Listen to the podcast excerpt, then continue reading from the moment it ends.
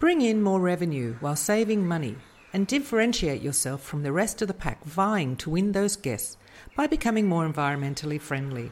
We will show you how easy it is and how cheap it can be, if not free, and share all the opportunities available. So join us each week as we take another step along the green path. That's one more step to differentiate yourself from the rest of the pack. The Green Path podcast is kindly sponsored by Sustonica, the first sustainability recognition for vacation rental homes. What if vacation rental professionals could influence millions of travellers to make their own homes more sustainable? Show the world that you have taken steps to make your vacation rental consume less and get your badge on sustonica.com. Hello, everyone, and I hope you've been enjoying the Green Path podcast. Today, I have a very special episode. Today is an educational, but I mean a real educational one. So, we hear about what property managers and what companies are doing to help clean the planet, be more environmentally friendly. But what exactly is the problem? What have we done in the past and where are we at? What can we do? So today we're going to learn about what the problem is and what have we done. So I hope you enjoy this short episode and uh, see you next time. Most of the conversation about carbon today is about fossil fuel emissions.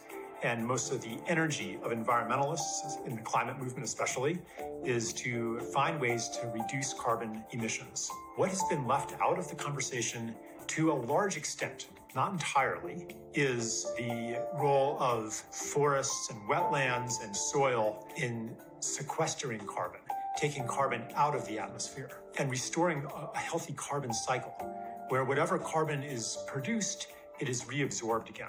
What I have learned is that the contribution of land use changes to atmospheric carbon is at least as much as the contribution of burning fossil fuels.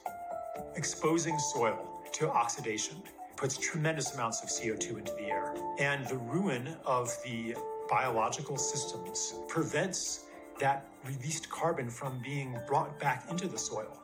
When trees and grass and other plants uptake carbon from the air, a lot of it goes underground, taking the form of organic compounds, which means carbon containing compounds that form soil. And that stay underground could be for a year, could be for a decade, could be for a hundred years. Some of them are deeply sequestered in the soil. So they're constantly pulling carbon out of the air and putting it underground. So much so that carbon dioxide levels in the atmosphere have been rising slower than would have been expected in models that are based on how much we're emitting.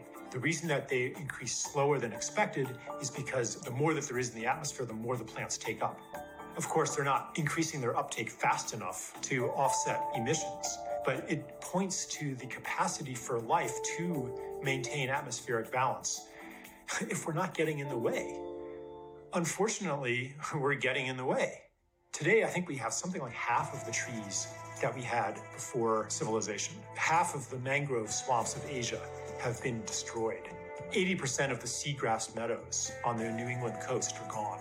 We have rising emissions and these organs of Gaia that maintain a healthy carbon cycle have been destroyed. So, what are we going to do about it?